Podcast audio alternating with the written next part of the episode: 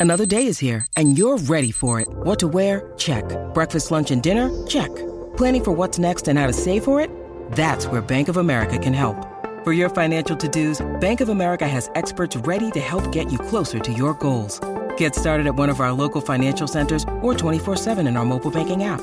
Find a location near you at bankofamerica.com slash talk to us. What would you like the power to do? Mobile banking requires downloading the app and is only available for select devices. Message and data rates may apply. Bank of America and a member FDIC.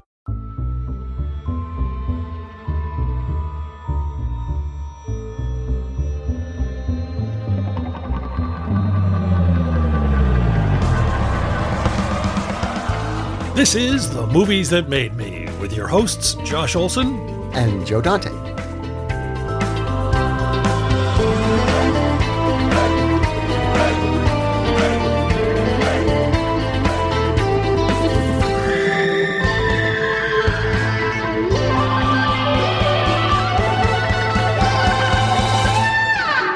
I love the fact that you've made two movies called Sergio. And, uh, yeah. I'm wondering if you were if you were planning a third or uh, Make it a Yeah, trilogy. not at the moment, not yet, right? I I gen- somebody needs to make the great Sergio Aragones uh, documentary. So if you're branch out of politics and cartooning, um, probably hook you up with that. But uh, yeah, no, thank you. And the, the movie's the movie's fun, man. It's sort of a um, uh, kind of throwback to a sort of um, lush, romantic, political intrigue kind of kind of thing that we haven't seen a lot lately. And Yeah. uh, uh, great performance from Wagner Moura. How do you pronounce it? Wagner. Wagner is oh, so he's, he goes okay. It's literally like the composer. I think his Yeah. father was a big fan. I think that's Ah, yeah, okay. yeah. But he's he's from he's from South America, correct? He's Brazilian. He's Brazilian. Okay. Yeah. Um, Yeah. yeah. No, he's he's great. I've been watching Narcos as well, and he's uh, absolutely amazing. Uh, Yeah, he's he's he's a very nice guy. Very nice guy. Oh, I'm glad to hear that. I'm glad to hear that. My Yeah. wife will be especially glad to hear that. But um, but yeah, but you you sort of bridge the gap. You've you've done documentary, you've done features. In fact, you've made a feature. I guess I want to say sort of out of one of your documentaries. Um, thus, thus Sergio. Uh, and um, you said you want to come on and kind of talk about, uh, I guess, kind of bridging that difference, right? You want to do some movies. Well, describe describe what you're going to talk about, so I don't I don't mangle it for Joe. well, yeah, I mean, yeah, I, I came. Are we recording now, or are we just? Oh yeah, we oh, we've been recording. oh, Yeah, we're we just got, we recording. got- Okay. yeah, we got your incredible race rant at the beginning and Yeah, that terrible stuff you Um, said about the studio. yeah. No, no. I'm, I'm. uh I, I mean, I, I'm. I have a sort of a foot in both camps. So we're going to Yeah. talk about um, some documentaries that I love. Uh, a couple by Errol Morris, who's probably my favorite doc filmmaker. Oh sure. and some other like these kind you mentioned these sort of lush romantic political sort of films it's really the the ones that that kind of shaped me you know kind of in my formative years so that's uh yeah i mean i i, I find I, i'm drawn to stories that somehow speak to the to the real world around us and and how it was how it was shaped and uh sort of I mean, I love big sort of fantasy films and horror. I love all that stuff, but the ones that really speak to me are the ones that kind of somehow are are grounded in a version of reality that feels somehow like it helps us understand the world as it is. So Right. yeah. Right. Well, how do you how do you want to how do you want to jump in? Do you want to break them up? Do you want to bounce back and forth? What's your uh, I'm gonna talk. I'm gonna talk about. it. I, yeah, we can.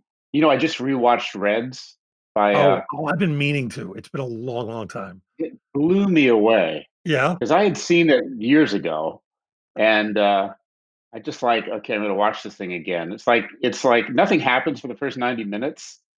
for nothing really but then but it's all like this amazing setup to like when he then goes to to russia and the height of the the revolution and there with lenin and it's just it just it kind of as a you know a, former journalist. It just kind of it spoke to me of in terms of in a very deep way about the the internal kind of contradictions that a lot of journalists feel like when you're a part of something and you want to you want to shape an event but you can't quite you don't you, that's not appropriate and yet you're Right. still caught up in it. And uh and it's just this wonderfully epic piece of filmmaking. And the combination of then of the of the documentary interviews with the real people you don't even know who they are but the real it's just like Right. it's so fresh and vibrant, and it's it's. uh I mean, I highly recommend checking it out again. Can you believe he showed that to Ronald Reagan in the White House? I read that. No, I can't. It's amazing. I did. I did. yeah, yeah. Do we know what he what Reagan? Re- thought? Reagan had some some famous quip, which eludes me now, that he said after it was over, uh, something to do with I thought it I thought it was going to have a happy ending or or something, but Yeah. uh, still, it's just uh, I could just being Warren Beatty and sitting and watching Ronald Reagan watch a movie about Yeah. that subject Yes, must be amazing. Oh, yeah, very he interesting. Yeah. I was, Yeah. I was, I was kind of hoping for a happy ending. Yeah, I just read a very interesting book about um, the Reagan Gorbachev summit at Reykjavik, Mhm. um, uh, written by Reagan's arms control advisor, a guy named Ken Adelman, who always struck me as kind of a hack, but actually was a really good writer. And it's a really interesting, make a great play or a kind of, you know, you know, two popes kind of movie with these two guys coming to this this this summit. I don't know if you remember that up in like you know this Yeah. this, this old like house in the middle of nowhere where they hold up for like three days and and you know each one for various reasons kind of went a place they never thought they would go and actually put on the table this idea of eliminating nuclear weapons and Reagan like couldn't get the deal done because he was so stuck on this idea of the strategic defense initiative you Mhm. know which was kind of even his own people thought it was just a fantasy it was never going to work so it's interesting i just popped in my head when you're talking about warren beatty showing reagan reds. It's like he had this lifelong sort of obsession fascination with with communism and where it came from and why people were drawn to it. And oh, from reagan's point of view it's ultimate. He thought it was he was convinced it would fail which you know it's very interesting. Um, but what struck me about red is, is what a i'd forgotten i don't know why but just what a great filmmaker Warren Beatty was, and a great producer and great director. I mean, I don't, I don't know. It's just that just kind of Listen, I, I'm, I'm the I'm the only guy who liked his last picture. Rules don't apply. I Apparently, didn't see it. I, I search didn't high and low for anybody who a saw it and b Yeah. liked it. Uh, but I- I, I- I really liked it. What was it about? What was that? It's about Howard Howard Hughes, Hughes. Oh, that's right. Yes. Yeah. and it's Right. uh, it's really a fascinating movie. I, he's I think he's very interesting filmmaker. Yeah, yeah, yeah. Um, yeah, I like parts of it. It didn't. It didn't. It didn't quite. How, how about Bulworth? Joe, love Bull. I like Bulworth. You- Yeah. you- Actually. I mean, that's a pretty, Yes. pretty ballsy movie. Yes. Yes. I like Bulworth. I think he lost me with Dick Tracy. I thought that was like not good. No, But- no. I'm I'm planning on going back to it. That that and I mean I, I saw that and Reds when they came I, out. I never gave it a shake because it opposite it opened opposite Gremlins too, Oh, and killed it and killed What it. is? What did? Uh, Er, uh, Tracy. Dick Tracy. Dick Tracy. Oh, I see. Yeah. Did it really? That's funny. Okay. I you know I would say the test of time. The jury's back, and you definitely won that one, Joe. That's- Well, but the- it's got a, a- Dick Tracy has a great cast. It's got every character Yeah. actor in Hollywood. All of them made up to a point where you can't recognize them. it just feels like one of those movies that eventually is going to get rediscovered and get a whole bunch of worship from. Well, uh, when when when uh, when Innerspace bombed the same year as Ishtar, um, Warren called me up on the phone and he said, "I guess it's not a very good year for pictures that begin with I." Is it? And then and then he asked me later to. Uh, he said, I, "I think we had a discussion of me directing Dick Tracy," and I said, oh, oh wow, I said, Warren, what, what, what, what is it that you want? Why do you want to do Dick Tracy? And he Yes. said, because I've always wanted to do fight scenes where I keep my hat on. Uh, I didn't think that was a good enough reason. that's a that's interesting. very personal reason for wanting to do a film. Yeah, He's a very Wow. interesting guy. Uh, yeah. But Greg, when the first time you saw uh, Reds was it was it when it came out? Had you seen it since then? it was when it came out. Yeah, I think Yeah. I probably saw it twice then, and then I hadn't seen it for. So yeah, so you were coming year. sort of so before and after. I mean the the, the Yeah. experiences you had at, in between seeing. The, the only reason I don't Yeah. like re- revisiting that movie is because that horrible song. Oh, the the the, the recurring song. The recurring ditty. It's a little don't fun. It's a little. It's, a it's- little hokey. It's it's It's um. it's grim. Yeah. What's the song? I don't. It's remember. um. Um, I could I would hum it for you, except I try to. Da, da, da, da, da, da. I don't love you anymore. I don't You want to. I don't play- want to play in your yard. Or, Yes. Yeah. Yes. It's Yeah. very, it's very it- sing songy. It's very Yes. nursery, nursery rhymish, and it's really annoying. And it's it's repeated like several Ad times. nauseum. Yeah. Um, but uh, now my kid was doing. Uh, he's a sophomore and uh, at Samuel High, and he was studying sort of the Russian Revolution. So, and he likes movies. I think, oh, we got to watch this thing. So anyway, I checked it out. It's yeah, I was surprised how it held up. hmm That's Yeah. great. yeah, like I said, I've been meaning to go back. It's it's one of those. Um, but But cool, but that that's not even on your. Sorry, go ahead. No, it's on my list. It's that combination of like that, that kind of the real world and and cinema and love that kind of just I, I remember watching it and just being sucked in and and then plus the documentary element too. Mhm. Um just thought this this is something in in that way of storytelling that struck a chord in me quite early on. I was probably in my I don't know how old I was. When did it come out? 80 84? I can't Four, remember. yeah. Pretty, yeah, Yeah. something like So I was in my twenties. Um, cool, cool, cool. Wait, wait, sorry, but that is on your list, or that's not on your. That's on my list. Yeah, no, oh, that's that is on on my list. list. Oh, okay, good. I thought we. Yeah. we haven't begun Oh, yet. we were digressing. Yeah, yeah. We love to digress.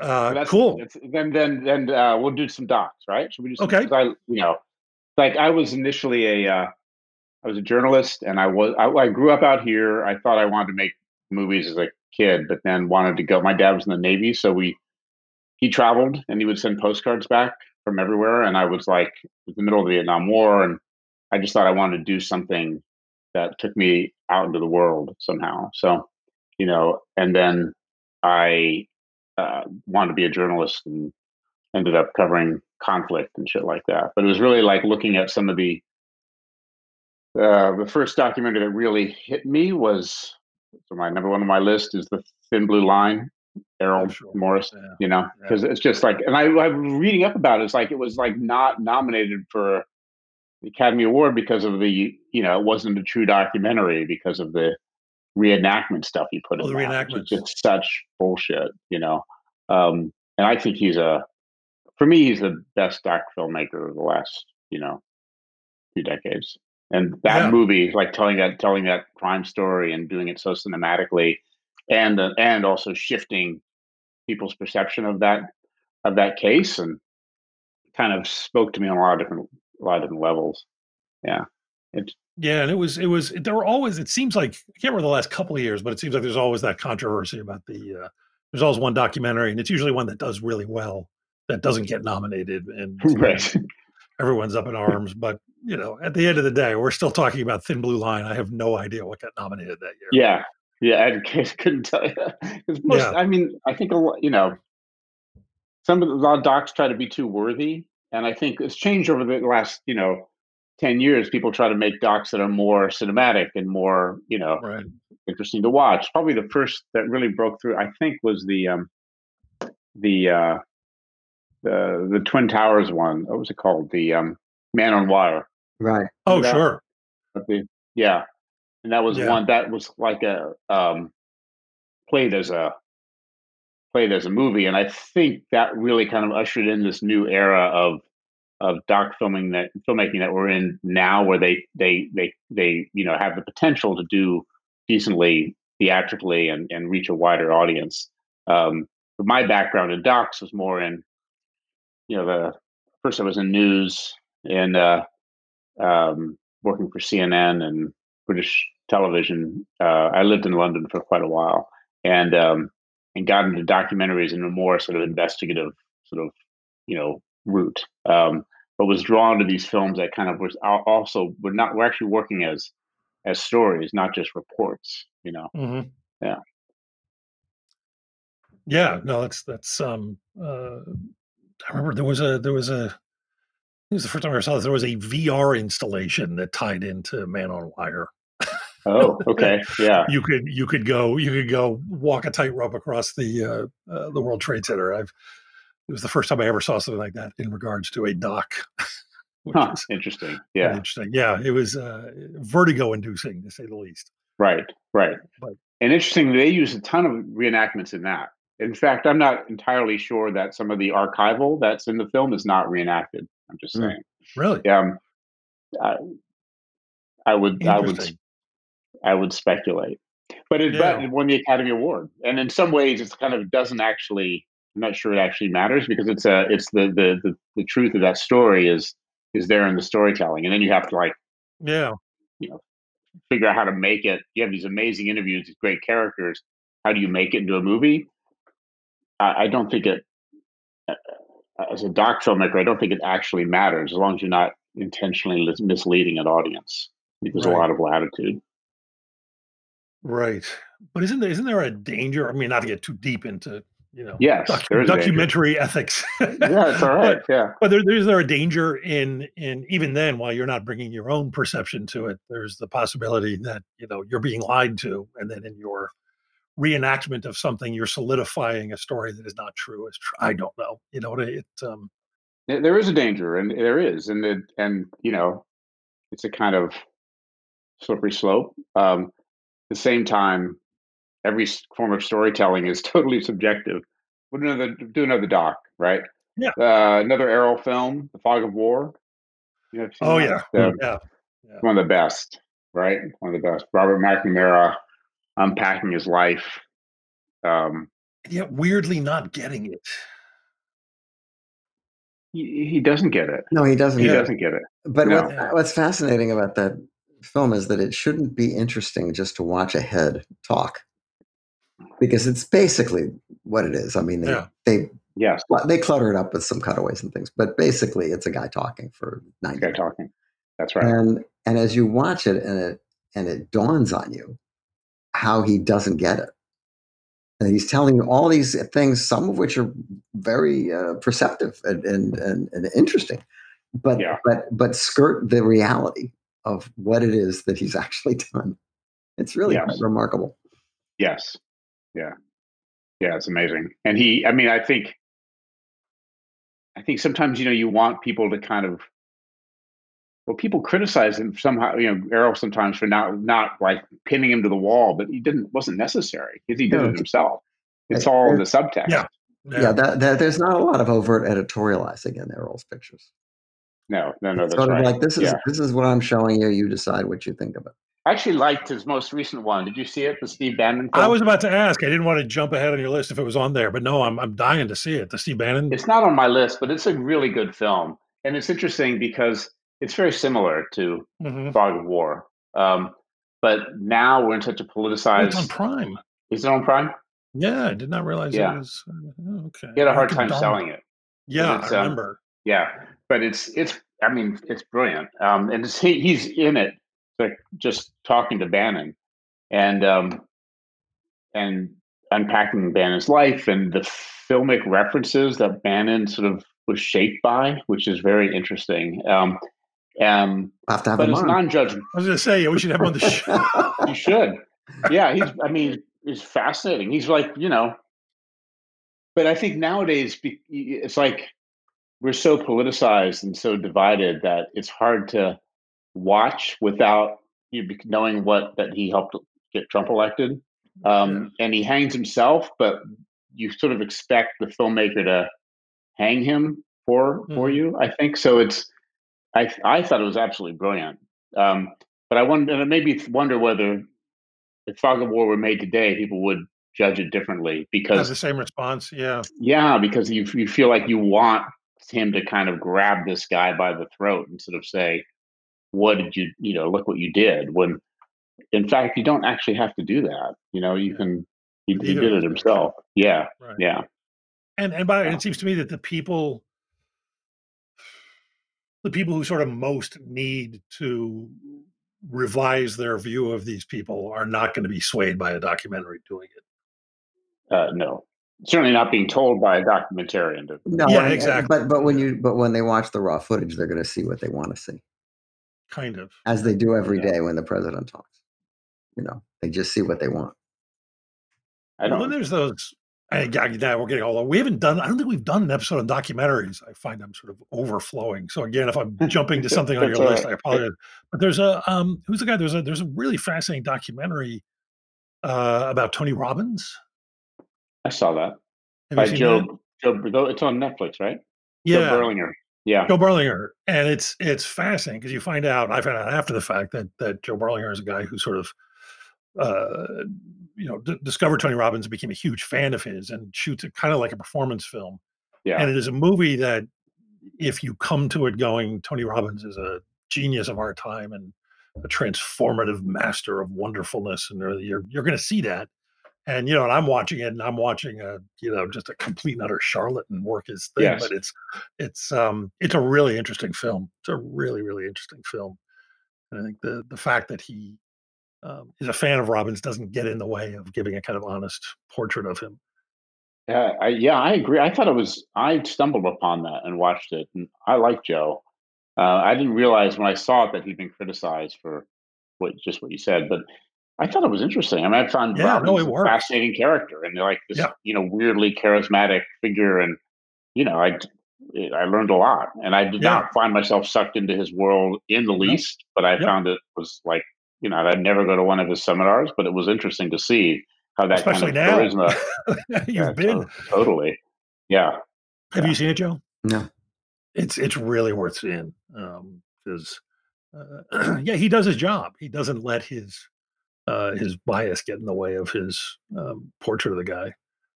Uh, it's it's really good. I also wanted. Did you did you see the? Um, I, I didn't see the whole thing. I wasn't, but the uh, Errol Morris was the the miniseries he did about MK Ultra. I, I couldn't finish it. Oh, okay, thank Um, you. It wasn't just. Wormwood. Uh, Wormwood. Wormwood. Yeah, Yeah. Yeah. I was super excited about it. Um, and, uh, but I actually found it, I wanted it to be shorter and Yeah. more either one or the other. yeah. Um, Yeah, there was that weird thing where there are reenactments that somehow he's getting this sort of performance out of people where where uh, um, they seem more concerned with reenacting than acting. Does that make any sense? There's no there's no attempt to dramatize anything, but you have these great actors working off of a script, Yes. but trying to present everything in this kind of flat, matter of fact way that that just kind of undercuts the both the drama and the documentary. I thought, yes. Yes. but yeah. yeah. That's interesting. You found it quite, you found the dramatic stuff. Who played, it was Peter Sarsgaard, right? Peter Sarsgaard, yeah, yeah, yeah. yeah. And you found that that's just kind of dry. Yeah, yeah, not and not in an interesting way. Yes. Yeah. because it seemed like he was going out of his way not to make a fully fleshed out dramatic film. It was Right. this kind of, you know, yeah, very odd, but you know, Yes. an interesting experiment. Yeah.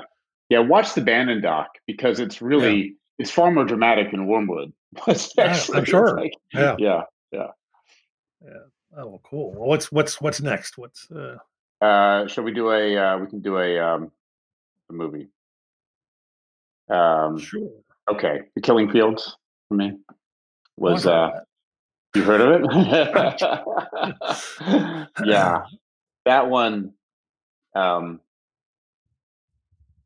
I, learned, I I made a documentary once uh on uh, on Cambodia and and, uh, and Pol Pot ages ago, and I had already seen the Killing Fields, but was just I got to know um, uh, Sydney Schanberg, you know the Mm. New York Times the main character, yeah. yeah, main character, and then um, uh, I remember him talking to me about how how, and I said, "What's what was your reaction to the movie?" and and he's like, "Well, it's they got me totally right."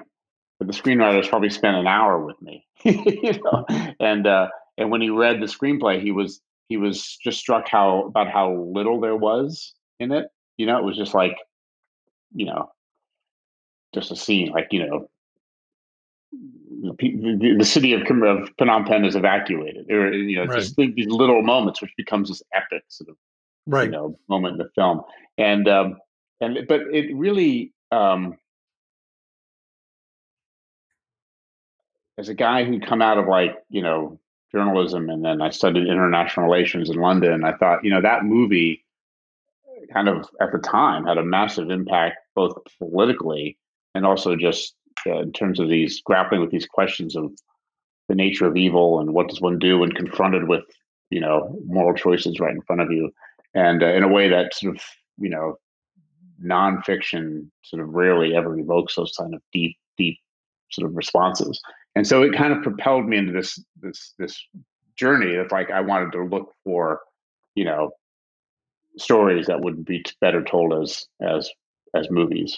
Um, and uh, and try, try to in my own work try to bridge this this um, this gap between nonfiction and and uh, and fiction. So that's it was had a it had a massive formative effect on on me. Plus, it's just an amazing amazing performances, amazing you know amazing film. Yeah, yeah, no, it's it's great. I remember it was um uh, and what was um God, I'm so uh, the actor Haing Haing S Ngor Right. I think it's Haing Ngor, right? Yeah. Doctor, Nor, yeah. Doctor Haing Ngor. Who was a doctor, yeah. right? And yes. Whose story was its own documentary, I think. It, uh, yeah. Um, yeah, yeah, an amazing film. Yes. And he um, he won the Oscar for that, right? Uh, yeah, I think so. Best supporting right, actor. I think. Or was that Linda Hunt? In that other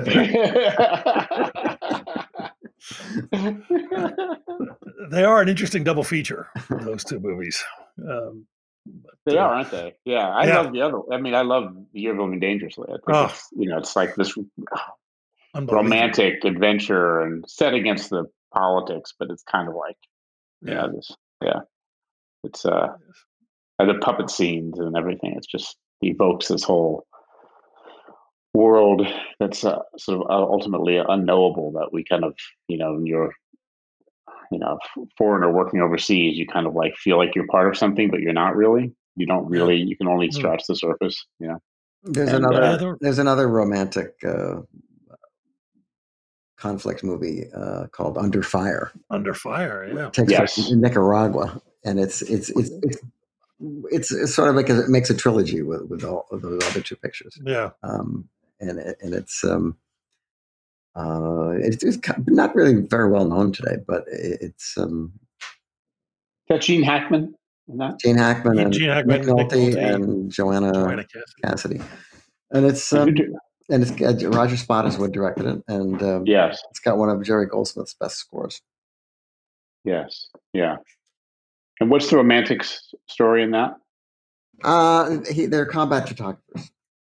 That's right. Yeah, yeah and, and it was it Gene Hackman's the editor. Yeah, and there's a conflict. it's a romantic conflict about her, the two guys and the girl, but also it's yeah. it, the other story is what's going on with Somoza and uh, the uh, the rebels. And uh, Jean Louis Trintignant plays a uh, kind of a shady operative. It's really a terrific movie. Yeah, yeah, I, I love Ed Harris. Ed Harris. yeah, a CIA guy. Yes. yep. Yeah. Yep. Oh, I'll check it out again. I remember watching that back in the day. That's really yeah. worth worth a look. Yeah. Although actually, now that we're on that, it seems to me that it's not it's not through the the, the fourth movie in that group would be would be Salvador, which uh, yeah also Great. yeah spends a lot of time dealing with journalists in those situations. Yes. Yes. yeah, I find sometimes I can't remember which which of those movies I'm thinking of when I think of some hotel in some. Which of those Harry distant, journalists in uh, yeah, yes, Ready yeah. Hotel? Sitting around drinking margaritas while the world outside them burns. Yes, down. exactly. yeah. Did you see? Um, what do you think of um, the Quiet American? Which one? The most recent one. Most the, recent. Uh, yeah, um, Philip Noyce, right? Yeah, it was pretty good pretty yeah. good. It was it was, yeah. it was it was more true to the book than the Mankiewicz version. Yes, but I yes. I still like the Mankiewicz version. Yeah, I haven't seen that in ages. But I feel like these sort of these stories of journalists they feel a little they feel a little uh, like dated now. You know, these sort of war torn journalists out in the field. I feel like it's a I don't know. It just some somehow you know because it's an it's an it's an it's an invariably um, uh, exploitative profession, war being a war correspondent, you know, and uh, where you're you're immersing yourself in the um, in the traumas of, of others for a purpose, for a purpose. Um, but it's ultimately, you know, it's often there's an inter- internal kind of uh, there's a pain that's going that's propelling people to, to, to take those acts. Kind of like the the um, the film that Matt Heineman made um, last year, the um, the one set in Syria, uh, a private war, which I thought mm. was pretty interesting. It's all about the woman who was the American journalist from the from the Sunday Times who's killed in Syria. Right. And she's, do you see that film? She's quite sort of. I've, I've not Yeah, seen it. seen it. Yeah, it's Exactly. yeah, it's interesting, but it's a lot of it's. I mean, it's about what's going on, but it's also about her sort of, you know, kind of conflicted and painful reasons for for going on those, putting herself at risk like And that. also the, Okay. the John- the John Reed story fits into that. So now we have a The John Reed. Yeah. we, we have Yeah. a whole trend here. You know, Yes, that's right. this this entire episode is it's got a it's got a theme now. there we go. Journalist in love. yeah. Um, but I do I do identify some with all of that because it's kind of I I did have a not exactly that path, but I you know I've probably worked and filmed in some sixty countries, you know, journalistically, and and and uh, covered a, some conflict and saw that saw uh, and experienced that sort of tug, you know, and uh, saw what it did to people, you know. Yeah. And and all those films do to varying degrees poke at and and examine and investigate the the, the ethics of the whole thing of of what those people are up to in those countries Yes, in kind of Yeah. interesting ways. Yeah, that's one of the things I like most about the Killing Fields. Is just that because you know he's using the fixer, you know, to Mhm. get the story, and it's pre- it's you know with catastrophic consequences. And yet at the same time, you know, uh, he wants to he wants the, the, the he wants to be he wants to do it. But I watched it again, sort of, or the ending again a few months ago, and it is a little uncomfortable when he like runs up and hugs him. Do you remember that? Like in the it's a little kind of it's a little strange, you know. um, um, Especially these days. yeah, especially You know, these yeah, days. well, Yeah. even stranger in the last couple of weeks, Yeah. right? Um, Yeah. yeah, we're sort of getting away from that a little bit, aren't we? The- the kind of, um, you have to be a little more careful about your white savior narratives these days. Yes. Yeah, exactly. Uh, Yeah. Probably a good thing, I would say. I think it's a good thing. I think it's a good thing. Yeah. it's a good thing. Um, yes, yes. Uh, cool, cool. What, uh, what, what next? Uh, we go back to documentaries if you want. Um, Sure. the War Room. You know that? The uh, Clinton film? It's so funny. You keep D.A. listing movies that are on my list to go back to. Like lately, I've really been thinking about that one a lot. Yeah. yeah i wonder i wonder what that looks like now in light of the world we live in Yeah. I don't know. I don't know. I mean, it feels, I, I actually so almost intentionally haven't gone back to it. I did a film about the last year of the Obama administration. yes yes um, and sort of partly because I want I wanted to see if you could make a film like that, but almost with the you know people in power about to leave rather than coming in.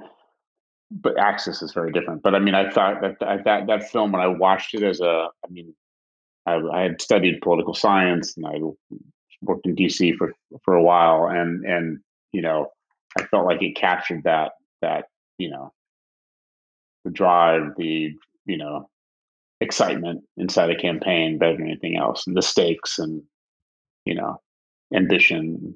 Yeah, but it's Yeah. but I've never I've never I haven't gone back to it. It'd be interesting to see if it if it how it, how it holds up. I think it holds up extremely well.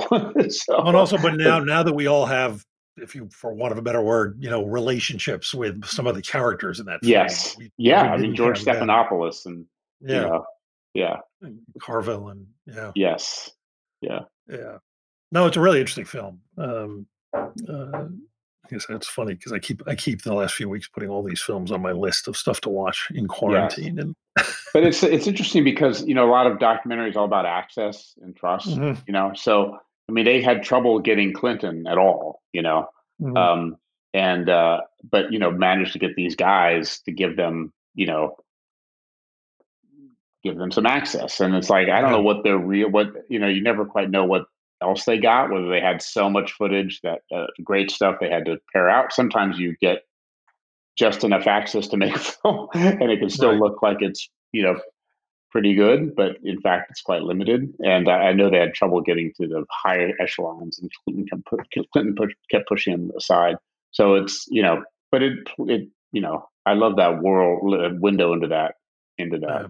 into that world yeah yeah yeah that's fascinating stuff um cool man cool when we did the final year it was always like a this kind of yeah, there was always the, the, the meeting that we weren't allowed into. Right? Of It's like, course. they're never going to let you in everywhere. Well, So honestly, at that at that level, I would hope so. I think so. There's, there's things I'm comfortable not being able to see. That, uh, um, but I thought, God, can you, can you imagine doing one of those about the uh, about the Trump campaign? If, if I mean, you'd never have gotten access. That's the problem.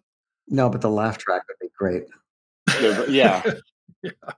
I mean, you wonder whether I've kept wondering whether somebody's getting some of that in the White House. I mean, they're so chaotic. You could imagine that, like, some friend of Jared, like, getting in. Running around shooting it on their phone. Yeah, yeah, exactly. Could be You done. know, it's Right. you know, and maybe it'll, maybe it'll. I don't know, no idea. But you can. You know, they're all. Yeah.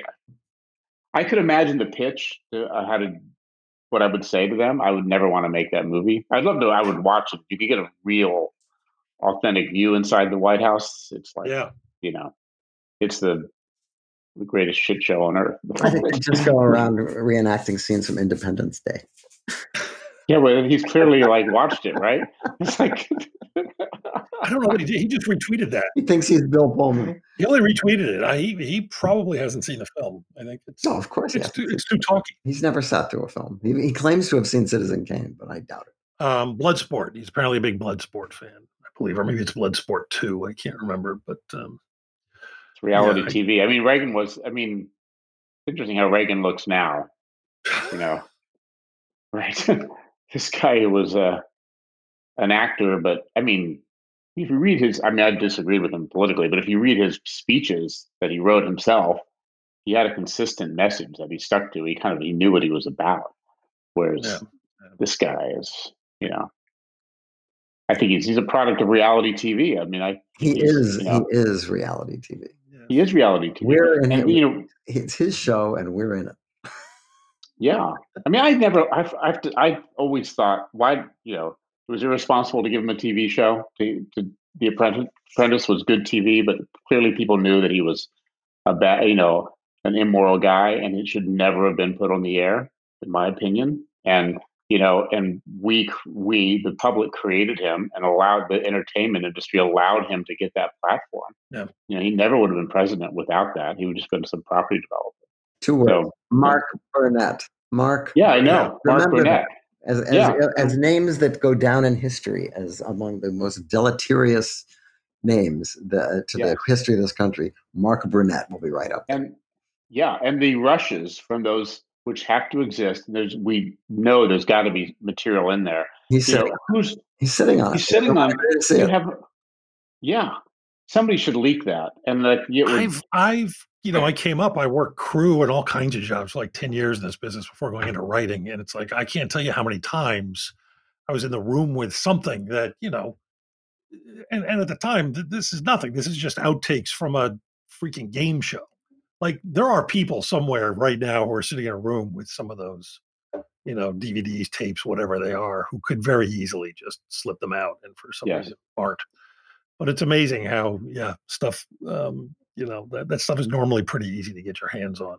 do you think they would be if they were sued or taken to court do you think they could win if somebody had that material No. and leaked it and found out how because because it's it's Well, um, first of all, if they leaked it, it's it, it would be already be out and people would have heard it. And then so then the, then if it's a fake is the first thing that would happen. And the second thing that would happen is mm, you're talking about a guy who's been accused of molesting a 13 year old girl and nothing ever came of it. Uh, If you Yeah. think anything that they can say about this guy is going to change their minds about him, it's just not going to happen. It's Not gonna happen. He, he is their leader. already He is their leader, and they have drunk the Kool Aid, and it doesn't matter what. He, they will jump off a cliff for him like lemmings, and that's what they're doing now. As they, and that's what they're doing now, as he tells them to go ahead together and get, you know, get to get together on the beach and breathe on each other. You know, Yeah. it's okay. Drink Clorox. They'll uh, whatever. Uh, we'll, we'll do whatever you say, pal.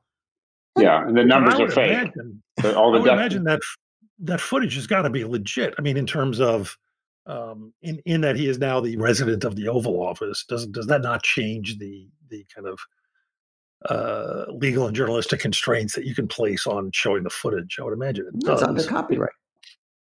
no but you could leak i mean it's in the public interest to Yeah, exactly. I, I- I think yeah there's in, a in a way that it's not when he's just a talk show or a game show host. I I am sure that that that stuff is is the same in the same drawer as the Dead Sea Scrolls. We're never going to see it. It's out there. Well, we'll we'll see it. We'll see it. God, I have faith. I have faith. But uh, so, what's your next one?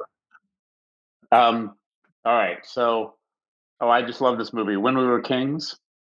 The, uh, oh, Ali Bomaye. Ali, yes.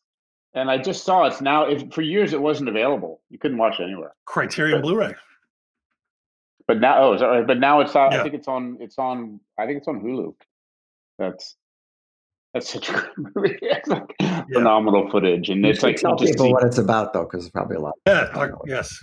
When We Were Kings is about the Frazier Ali fight, the Rumble in, in the in the in the jungle, and it was uh, from 1975, four, something like that. When was it? Mm-hmm. And it was um, it was they Ali was at the height of his fame, and there was all this footage shot of of him training, and and it was kept locked away for for years. I think there was some copyright or rights dispute over it, and eventually the filmmaker Leon Gast was able to kind of put it together and did these amazing interviews with people who were there, including like like Norman Mailer, and it's not people you would expect to be like boxing commentators, but they were talking about you know kind of just deeper questions of of life and ambition and purpose that come all came out in the in the course of this uh, uh, you know in these interviews. So the boxing match becomes something much bigger than just that. Um, yeah. And ultimately, sort of a story of ourselves and that moment in time and, and dreams. And it was amazing, you know. And then, you know, seeing that, knowing that, what then happens to Ali, and, you know, that kind of it's it's it's just and so well made. It's so well made. Yeah, absolutely gripping. Yeah, and it is. It's a reminder. It was such a different time, and Ali was so special. I mean, I remember as, a, as, a, kid and as someone who grew up to have pretty much zero interest in sports, and you couldn't yeah. pay me to go to a boxing match. But every kid I knew in my neighborhood, myself included, we were obsessed with Ali. And every time he fought, it mattered, and every time he won, it mattered, and it had cultural impact far beyond sports. Yes, and, and the film does a beautiful job of catching some of that. Yeah, I mean, you can't see like you know, whoever the Norman Mailer is of today, I can't see him, you know, trailing around after. I, I, who is the heavyweight champion right now? I don't even. Joe.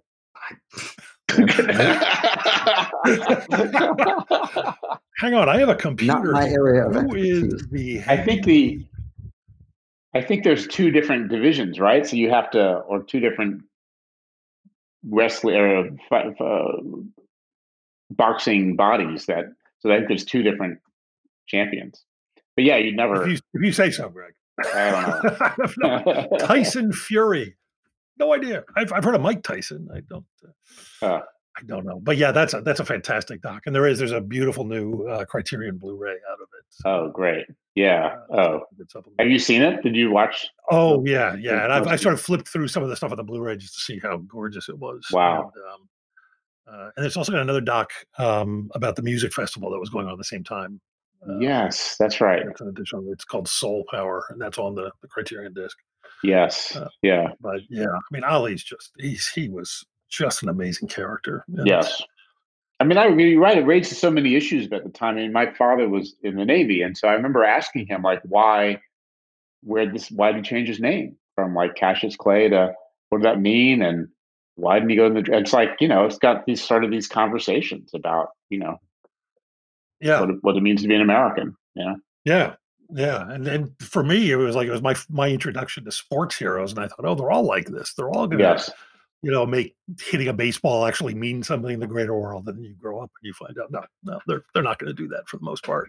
Yes, you know, occasionally, but um, yeah, when you need mealtime inspiration, it's worth shopping Kroger, where you'll find over 30,000 mouthwatering choices that excite your inner foodie. And no matter what tasty choice you make, you'll enjoy our everyday low prices, plus extra ways to save, like digital coupons worth over $600 each week. You can also save up to $1 off per gallon at the pump with fuel points. More savings and more inspiring flavors make shopping Kroger worth it every time. Kroger, fresh for everyone. Fuel restrictions apply.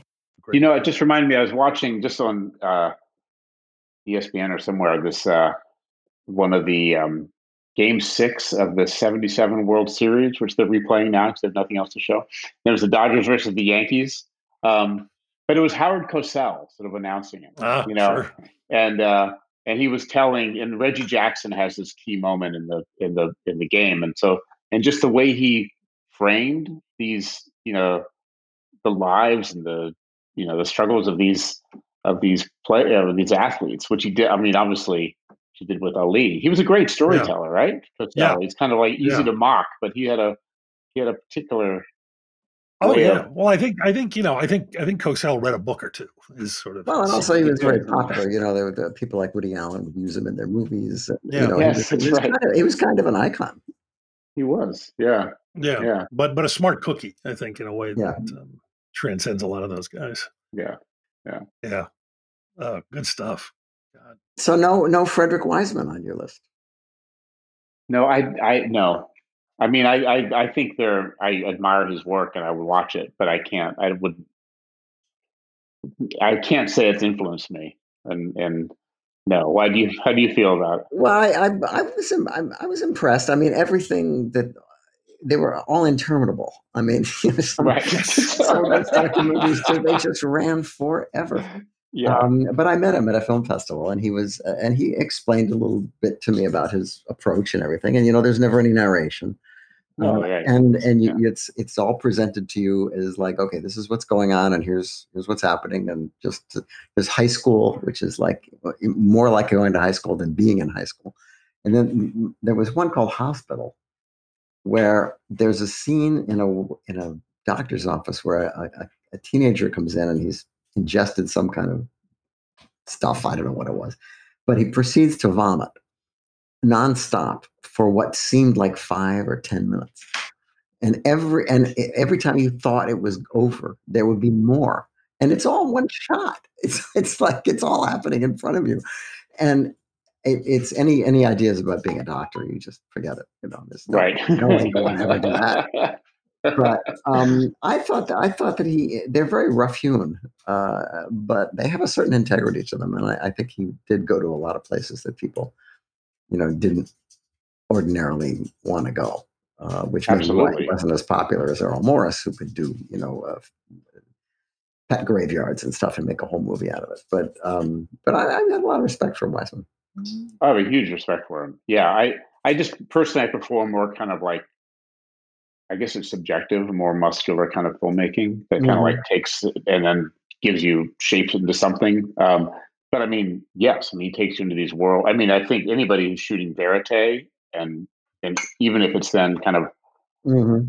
you know, I think a lot of what you see as verite is more sort of quasi verite, where you kind of get like moments that are like shorter as opposed to spending, you know, months and months at some place, but you then present it as representing a truth as opposed to what he does. Right. But you everyone's influenced by by how he did that. Absolutely. I mean, I think he he and Pennebaker, who who did War, War Room, and they kind of created that kind of that that a certain style of authentic, real filmmaking. Yeah. Mhm.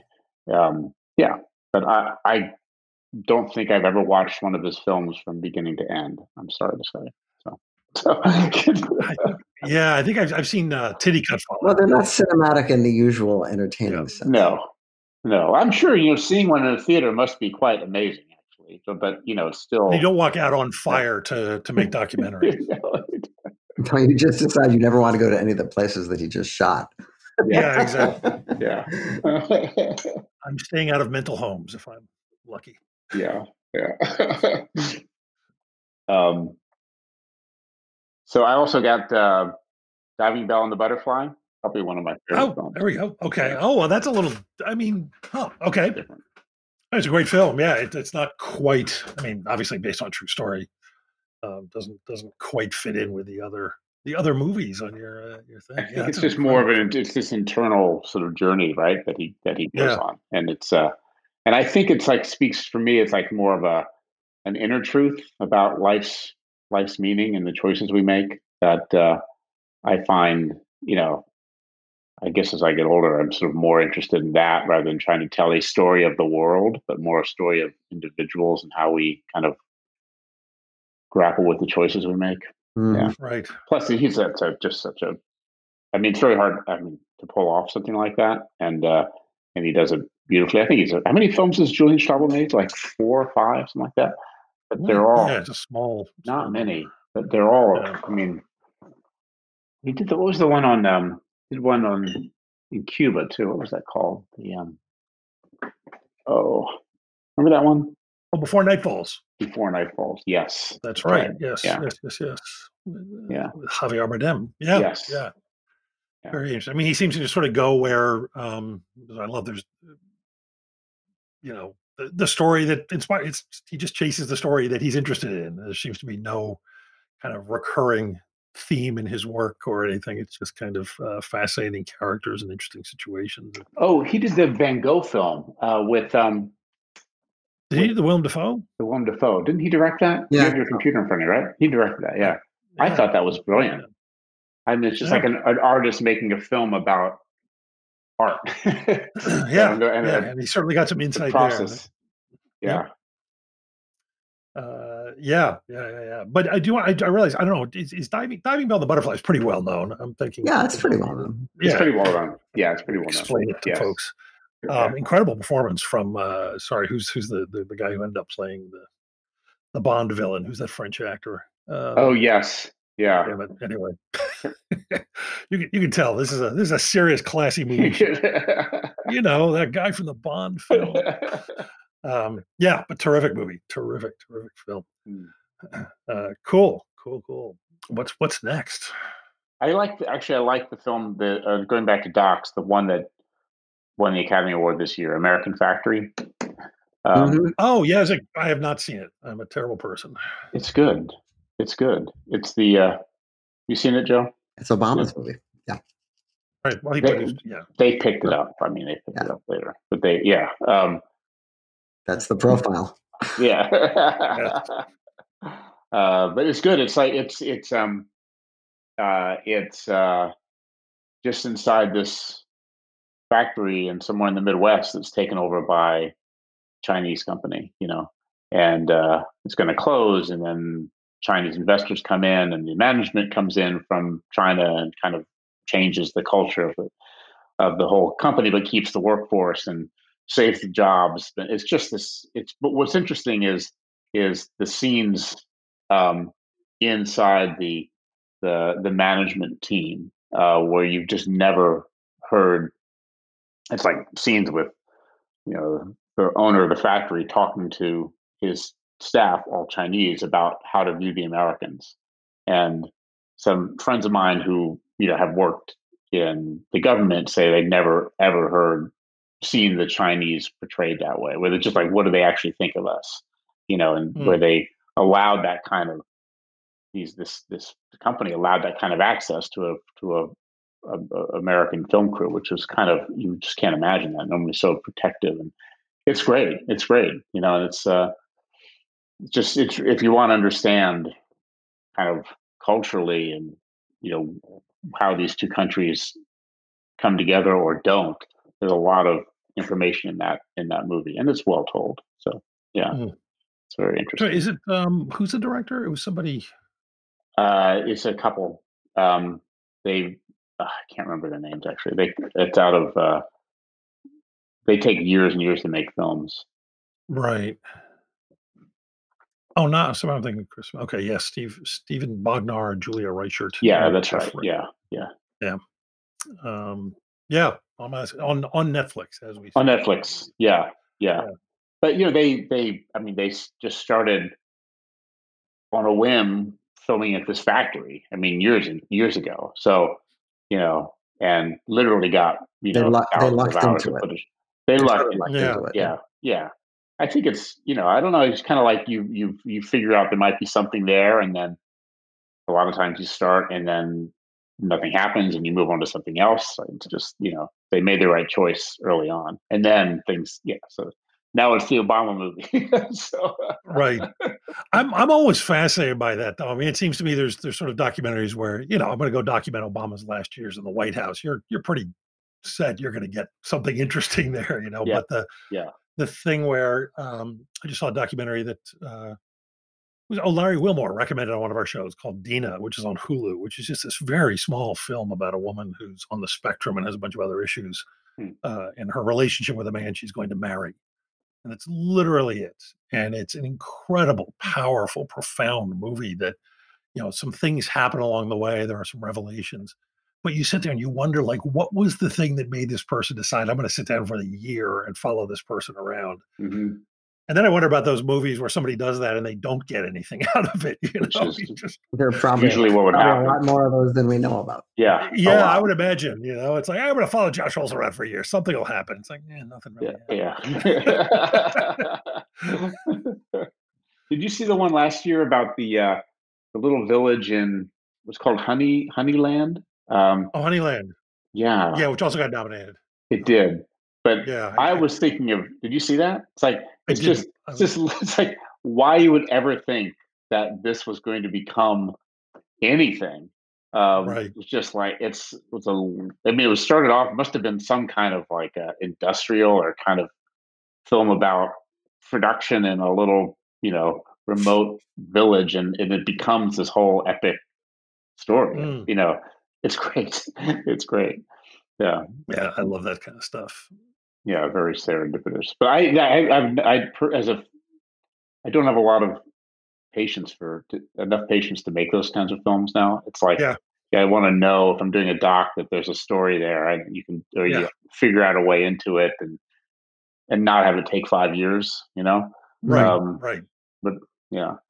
Uh, yeah, I did. I spent seven years on a film once for Frontline for public television about the genocide in Rwanda. that was like a personal passion of mine to sort of dive into and unpack, and you know, um, amazing experience. But you know, there's only a certain number of those you can you can do in your career. so, right. and the hourly wage is not that great. There's always a genocide happening somewhere, so you always. Yeah, that's right. Yeah. yeah. yeah but you're you're pretty assured of getting a doc out of that. That's a, at least. Well, uh, that, you, you uh, that get them. I knew I'd get one. No, I wasn't sure. I mean, I no, I, I I went there just kind of. I went there actually partly influenced by the Killing Fields to see if there was a story that I could tell out of there that that would be sort of, you know, emblematic of, you know, how we respond to evil and yeah, right. found several. Did you ever think of abandoning it? Yes, I did. I did. Um, partly because it was so dark. Yeah. It was so dark. Yeah. it's a and, uh, pretty grim subject to live with for five years. Yeah, it was grim. And it's interesting when we when we did the documentary, I'd never the interviews the interviews were awful. They were like some uh it was mostly about it was not just the killing the genocide it was about the the western response to it the kind of international response. So all the clinton administration people and the un people who thought they were doing the right thing and then basically did nothing and you know we're living with that 10 years later. Mm. and so all these deep emotions came out. And i interviewed a lot of people who stayed when everyone else left like from the un and the us embassy and they were like totally traumatized. And most of them had never spoken before so and then, and then they just were the so the interviews were these dark like like I remember they were like a journey. I remember it was it felt like a like a tunnel where you're going down deep, you know, and then it would be an hour or two, and eventually you'd see the the light at the end, and you come I'd come out and then could breathe again. But it was it was it was awful, you know, but important to tell. And uh, yeah, you know, where did you? What did you think of uh, Act of Killing? I couldn't watch it. I, have spent too much time around all that stuff, and I, I, yeah. I so I, I, I have no interest in watching. And uh, so I, I, I, don't know. I have an impression, but I, I don't think it's well formed because I've never seen the film. So, but having lived in that world, that world of yeah. killing and genocide, and spending enough time with people like that, I have no interest in. I, I just didn't want to go back there again. Yeah. Yeah, no, I can understand that. What do you think of it? Uh, no, I think I think it's fascinating film, and it's it's really it just when you said sort of you know portraits of evil, it's it's really um, uh, it's very disturbing, and um, but it also it also seems very very true in the sense of you know eh, there's a tendency we have, and it's you you have to when you're faced with sort of people like that to turn them into cartoons, you know, and uh, who are motivated by sort of inhuman things, and then to you know meet characters like that and find out that they're um, in in most ways they're kind of put together the way the rest of us are. Yes. they just sort of tell themselves interesting stories about why they did what they did and how they turn off the humanity of others is very chilling because it's very simple and um, uh, for the most part they don't seem to be um, overtly and obviously aberrant human beings they could just Right. as easily be your next door neighbor you know? Yes, or yourself. Uh, I mean, that's what yeah I. or I- yourself yeah, Yeah. that's what I felt like when I, I. My insight from all of that was that it could anybody is capable of, of yeah evil, and and it's kind of lurks inside all of us, and in some way, and it's you know, pol- political leaders, media, society can manipulate and sort of push certain buttons, but to think that we're better than, you know,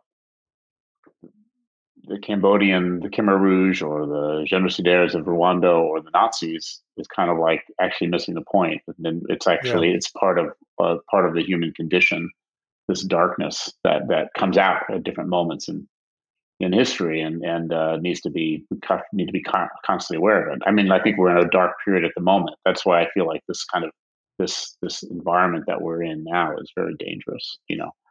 Um, yeah it's very easy to dehumanize large groups of people and um, you know and some some groups seem to make it easier than others to Yes. do that Yeah. Yeah.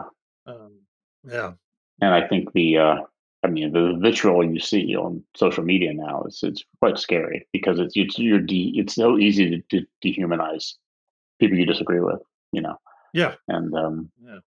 yeah, that we see where that can lead. So. That's that's a cheery note. got, any- got any comedies on there I tend to be optimistic. I'm an optimistic guy. I'm still I'm not. that's a I'm still groundhog day no, I don't have any comedies. I don't have any comedies. Those are my actually. I had one last film. I guess it's not in any yes oh right order, okay which was the, the English Patient, which is which I love. so, Ah. Yeah, I mean, I got lucky enough to to work with uh, Minghella um, in Oh, in wow. London. I lived there for a long time, and uh, and actually had a screenplay that he helped me get off the ground with BBC Films, and we developed, and so I knew him a bit, not particularly well, but um, but I love that kind of. Well, I, it's interesting. I read that. I watched the movie and loved it, and then I went back and read the book, and I was just so struck at how sort of how different they are, but actually how the book is amazing, but actually how true to the book the movie is, but in a totally different, not the obvious adaptation of that of that book. Um, and uh, I mean, both are equally wonderful. But he had a particular sort of a very uh, an intuitive way of finding his way into into the material. Yeah, and no, he's an interesting director. I was uh, I like Truly Madly deeply a lot, and um, Ripley was was interesting. Ripley's good. Ripley's good. Yeah, I I worship Purple Noon, and and nothing will ever Yeah. top it. But it was uh, um, yeah, really really good film. I, I I hated Truly Madly Deeply with a Yeah. passion. yeah, Really? Why? I I I think her performance is terrible, and uh, I think it's very Juliet Stevenson. Maybe a nice person, but I think it's it's it felt very stagey and very kind of not real, inauthentic. Hmm. You know, interesting. I saw her in on stage, and maybe it's just her, but I don't. You know, I saw her on stage with um, in Burn This with uh, John Malkovich Hmm. Ages ago. I can't remember all the details of that play, but it was like he was so raw and so real. And she's very there's a certain sort of style of of British acting that British actor, yeah, yeah, I, sure. f- I feel very sometimes it's it works, but I thought it was a little mannered and a little performed. And they to see them together on stage was a total mismatch. Hmm. Total mismatch. Interesting. and Yeah, they- I can imagine. Yeah, and I think there's something in that performance of in that in her in that film. When that close up of her crying, I never bought, never bought it. Hmm. You know. Well. So, anyway, but his other films I like. Didn't mention that to Tony though. But I didn't mention that. never mentioned that. Uh, cool. Well, shit, Greg. Um, thank you, man. This this was uh, some terrific and interesting films. Yeah, it's um, fun. It really is funny how many of those I've like I've got. I mean, like I've got a list on my computer right now of things to watch while we're under quarantine, and how many of those are already on it. There's something about I don't know. Maybe I'm just is that a thing? As you get older, you get more into documentaries. Is that what's happening? I'm like As real life slips away. I mean, I guess I'm I'm sort of less Yeah. interested in how the Avengers saga concludes than I am in you know digging into Steve Bannon's brain a little bit. That seems kind of I would really encourage you to rewatch Reds of all these films. yeah. Oh no, absolutely. I'm I'm that- because it's that doc, and you never know who those people are, but they're I guess they're all the real they're all real people. real people. Yeah. yeah. Um, but it's it's kind of it's kind of brilliant how that how he pulled that off, and then at the core of it's the love story too, and they're so good together. So Right. it's yeah, Yeah. I would check that out. Yeah.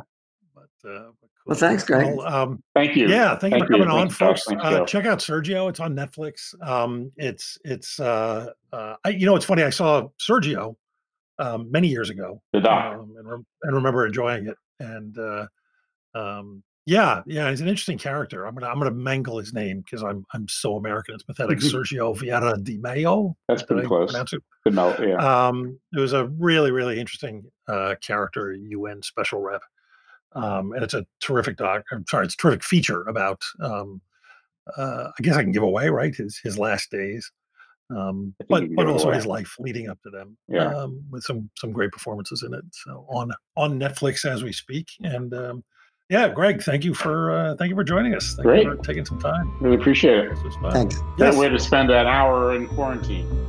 right.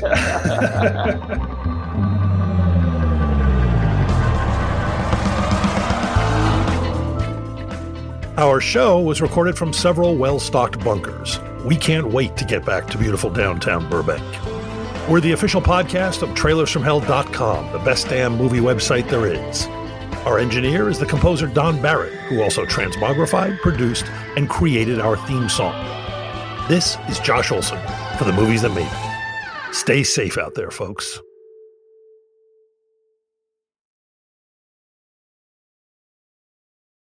Hi, I'm Neil, And I'm Ken. and we are from the Triviality Podcast, a pub trivia style game show where a lack of seriousness meets a little bit of knowledge. Join us each week for an hour long game of general knowledge trivia featuring special guests from around the world, plus tons of extra themed episodes. If you want to improve your trivia game, Or you just want to scream at us in your car when we get easy questions wrong, then we're the show for you. Find Triviality on all your favorite podcast apps. but you know that because you're already listening to a podcast.